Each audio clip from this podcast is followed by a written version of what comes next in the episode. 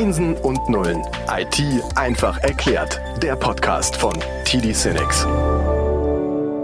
Herzlich willkommen zum Podcast Einsen und Nullen IT einfach erklärt. Wir sind jetzt in der finalen Folge, die letzte von drei Episoden zum Schwerpunkt der neuen Intel-Generation. Präsentiert wurde, wird dieser Schwerpunkt von Intel zu Gast wieder mal von Lenovo Paul Höcherl. Hallo Paul.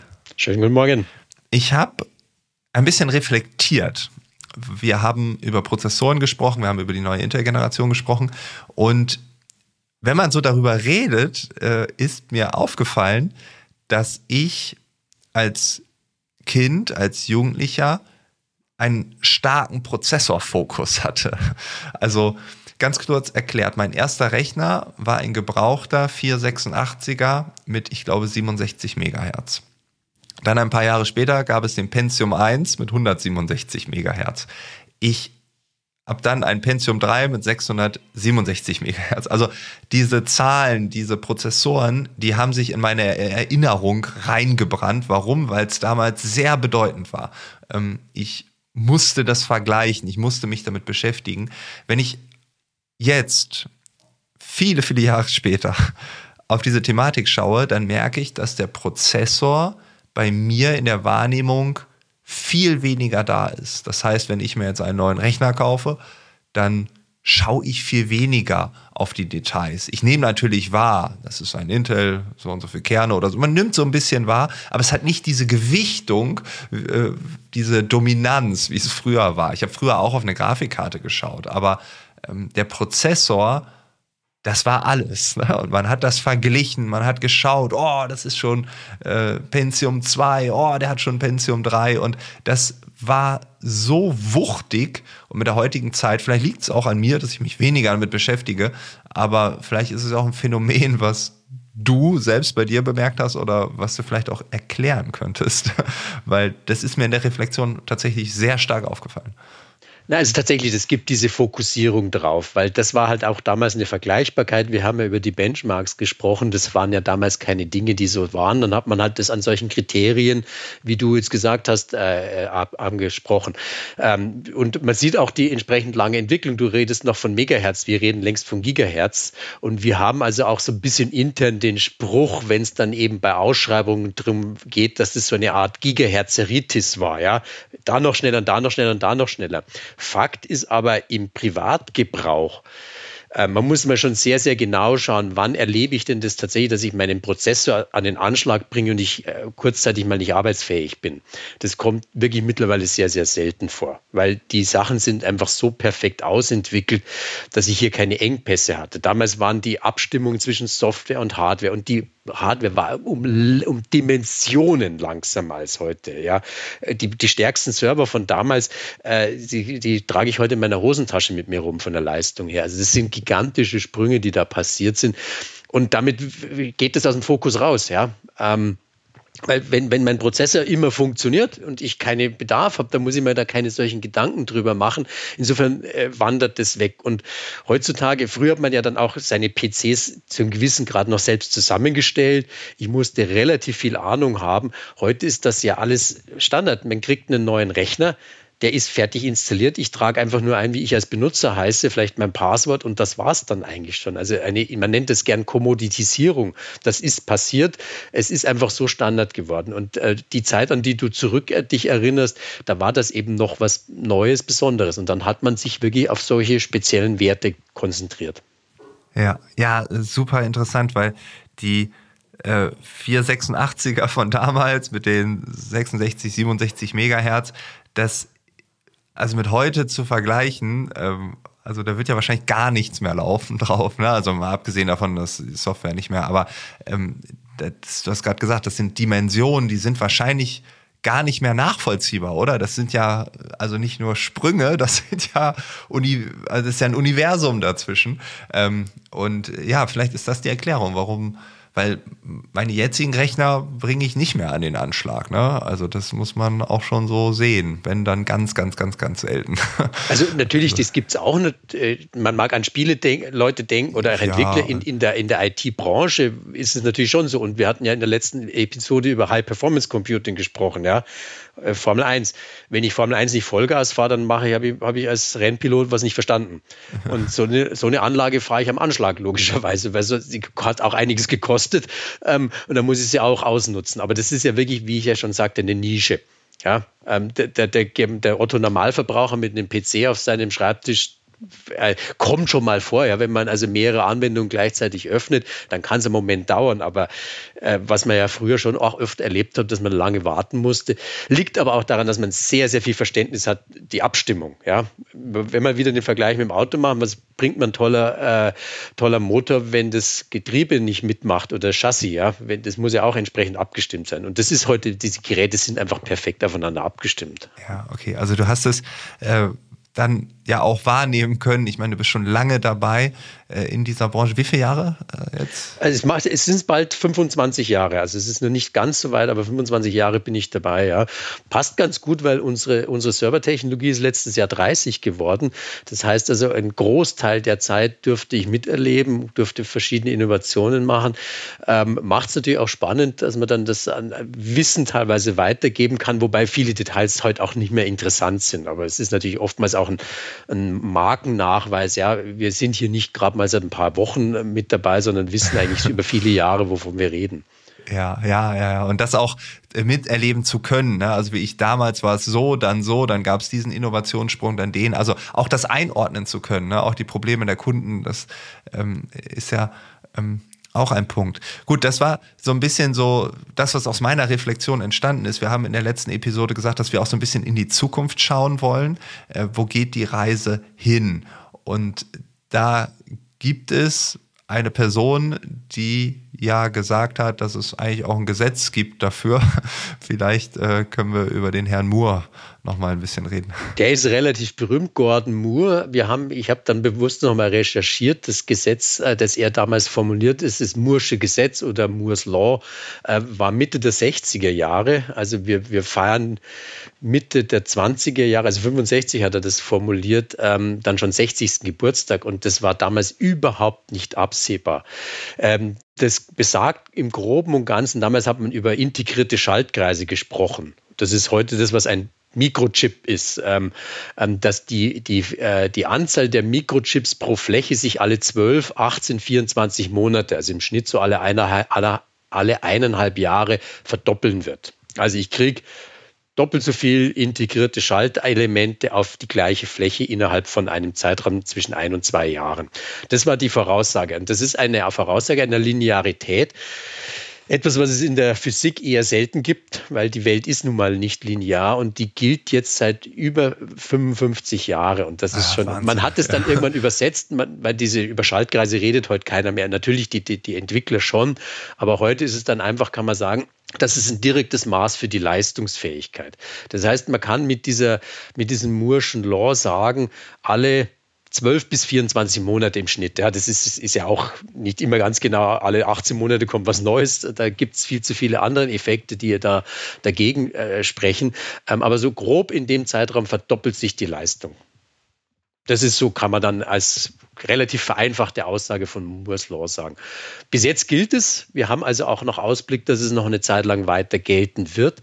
Aber die Fertigungsgrößen werden immer, immer kleiner. Wir sind jetzt im Nanometerbereich, einstelliger Nanometerbereich. Das ist unfassbar schwer, das zu produzieren, weil die, die Masken, die, das Silizium muss belichtet werden. Das geht schon nicht mehr mit Licht. Da brauche ich Röntgenstrahlungen, alles Mögliche. Und irgendwann sind wir in, in physikalischen Größen, wo plötzlich Quanteneffekte auftreten. Und die sind etwas volatil. Das ist etwas, was in der IT nicht so ganz gern gesehen ist. Ja, okay. Also ähm, ich finde es interessant, ob auch vor 20 Jahren schon jemand gesagt hat, noch gilt's, wahrscheinlich bald nicht mehr und ob wir es in 20 Jahren immer noch sagen, also deine Aussage vielleicht noch weitere 20, 40 Jahre gilt. Also es ist ja wirklich interessant, dass so ein Gesetz oder so eine Hypothese dann zu einem Gesetz wird. Ähm, und was viele vielleicht auch nicht wissen, der Herr Moore war auch einer der Gründer von Intel. Ähm, das heißt, das Moore'sche Gesetz ja, wurde von ihm dann quasi auch mit dieser Firma äh, ja, bestätigt, also direkt. Also er hat wirklich am Geschehen mitgewirkt. Ist vielleicht noch ein interessanter Fun-Fact oder einfach Fact ohne Fun. Alles kann, nichts muss. Ähm, 68, glaube ich, äh, wurde Intel gegründet. Und ähm, ja, trotzdem würde ich gerne nochmal, das ist eben schon gesagt, also ähm, dieses Beispiel Automobil äh, haben wir ja schon öfter jetzt gehabt in den Episoden. Leistung haben wir vor allem in der ersten Episode besprochen. Es kommt drauf an. Ähm, vielleicht können wir da nochmal drauf eingehen und das so ein bisschen mit dieser Zukunft verbinden. Wo geht die Reise dahin? Also letztendlich äh, sehen wir ja natürlich, dass die Spritte immer noch weitergehen. Ich meine, wenn man jetzt äh, Gordon Moore hat, hat glaube ich, äh, lebt nicht mehr, hat aber ein sehr hohes Alter erreicht. Er hat die Firma gegründet. Also wenn es eine Firma gibt, die weiß, wie es geht, dann ist es auf alle Fälle Intel. Also das heißt, es geht natürlich noch ein bisschen weiter. Ansonsten muss man sehen, die Zukunft, man kann also Vorhersagen über fünf bis zehn Jahre zu machen in der IT ist vollkommen unseriös. Wenn wir, wenn du damals gefragt worden wärst bei deinem deinem ersten 486 PC, wie geht das weiter? Ja, dass du dann irgendwann Smartphones in der Hand hast, das konnte sich keiner vorstellen. Ja, also äh, das macht irgendwann keinen Sinn. Noch geht die Technologie weiter. Ähm, ja, und ähm, die Leistungsfähigkeit geht nach oben wir haben darüber gesprochen, was es für Herausforderungen betrifft, das dann da betreiben zu müssen. Äh, äh, wir werden natürlich dann sehr viel stärkere Konsolidierungen haben. Wir erleben ja einen starken Weg in die Cloud. Es wird ja immer mehr Rechenleistung in Zentren verlagert, wo ich dann natürlich aber konsolidiert auch äh, Dinge angehen kann. Ja, wenn ich nur drei Server betreibe, dann fange ich nicht mit Wasserkühlung an. Da ist der, der, der Kosteneffekt zu hoch. Aber wenn ich ein ganzes Rechenzentrum von vornherein plane und die werden relativ schnell mal hochgezogen, dann kann ich von vornherein dran denken, dass ich das entsprechend nachhaltig mache und in großen Skaleneffekten geht das dann eben gut. Deswegen haben wir es ja auch bei Hochleistungsrechnern mit ein paar tausend Rechnern verproben können. Also das sind dann schon Effekte, die da letztendlich passieren. Du hast mir in einem Vorgespräch einen Satz gesagt, den ich nicht vergessen habe, weil ich habe es mit einem anderen Satz äh, aus einer Vergangenheit von mir äh, äh, verknüpfen können. Ein Diesel ist ein Diesel. Und ähm, vielleicht kannst du noch mal ganz kurz erklären, was du damit meintest. Ja, wir haben uns ein bisschen darüber unterhalten. Also wir haben ja jetzt über den Prozessor gesprochen, den du erwähnt hast, der 486er, den kennt man aus PCs. Und mhm. ich komme ja eher aus der Serverwelt ähm, und ähm, die Technologie ist dort in einer gewissen Weise dieselbe. Die Architektur ist dieselbe. Also ein Diesel ist ein Diesel. Ähm, das heißt, äh, Motor ist Motor und der wird in dem Fall sogar mit Strom oder mit Diesel betrieben. Das heißt, es ist immer dasselbe. Aber es gibt ja dann doch ein bisschen, äh, es gibt Kleinwagen, die einen Diesel haben, aber es gibt auch Schiffsdiesel. Und äh, wenn man sich also einen Kleinwagen mit Schiffsdiesel vorstellt und ich drücke aufs Gas, dann passiert vieles, bloß das Auto bewegt sich nicht, der Fotomotor fährt alleine weg. Also das, das sind diese entsprechenden Unterschiede. Und ähm, über diese vielen Jahre, die Intel hier diese Technologie macht, hat sich auch hier das Portfolio wahnsinnig ausdiversifiziert. An einem PC sitzt Frank Eilers alleine und macht sein Excel oder nimmt so einen Podcast auf. Das heißt, es ist ein, ein, ein Rechner, der muss mehr oder minder eine Aufgabe am, am Stück machen. Ja, du Multitasking, aber du kannst nicht gleichzeitig E-Mails machen und mit mir reden. Das kann ich mir nicht vorstellen. Das heißt, äh, und es würde auch den Podcast, denke ich mal, stören, wenn da jetzt irgendwie noch eine Mail reinkäme. Ähm, das heißt, es wird eigentlich sehr, sehr, sehr sequenziell gearbeitet. Auf einem Server laufen Dienste von womöglich hunderten Leuten gleichzeitig. Ähm, das heißt, der muss ganz, ganz anders aufgebaut sein, ganz andere Leistungsfähigkeiten haben, um eben äh, diese, diese Dienste ableisten zu können. Eine Datenbankanfrage, da werden Dinge verarbeitet, gleichzeitig parallel ständig und der muss natürlich was anderes leisten. Ja, genau, also ein Schiffsdiesel treibt ein ganzes Schiff an, der Diesel im Kleinwagen eben im Kleinwagen. Das ist der große Unterschied. Man kann es auch mal machen. Ähm, ich rede in der Regel über Listpreise, die sind nicht unbedingt immer das, was dann äh, tatsächlich im Handel passiert wird, aber ein PC-Prozessor, würde ich sagen, ist im ganz der einfachste, wird im unteren dreistelligen Bereich liegen. Es gibt im, im, im, im Serverbereich Prozessoren, die kosten 20.000 Euro. Und davon können bis zu acht Stück eingebaut werden. Also auch da sind wir dann wieder, wenn wir den, über den Motorenvergleich reden, ja, also den Schiffsdiesel wird man auch nicht für den Preis kriegen, den man hat. Also das sind dann die entsprechenden Unterschiede. Aber vom Prinzip her, die Architektur, wie der Prozessor einmal aufgebaut wurde, vom Kommandoset und wie die Architektur funktioniert, ist eigentlich bei beiden gleich. Okay, cool. Das finde ich nochmal super relevant, ähm, nochmal zu unterstreichen. Und die Frage, die ich mir in der ersten Episode gestellt habe, die würde jetzt vielleicht nochmal ganz gut passen. Wir haben über die neue Generation gesprochen, die vierte. Du hast gesagt, dass die nächste Generation ähm, für euch bedeutet, ihr könnt die einfach einbauen, weil sich äh, da nichts ändern wird. Ähm, Weiß man schon, wann dann die nächste kommt? Also wir reden gerade über die neue. Was ist die nächstneuere? Das ist natürlich, äh, solche Entwicklungen sind extrem kitzlig und aufwendig und dann gibt es viele, viele Änderungen, dann passiert sowas. Also wir reden davon, diese, diese fünfte Generation, dass die dieses Jahr noch in den Markt eingeführt wird in Form von Ankündigungen. Für uns ist dann immer wichtig, wann ist es verfügbar, da reden wir von nächstem Jahr.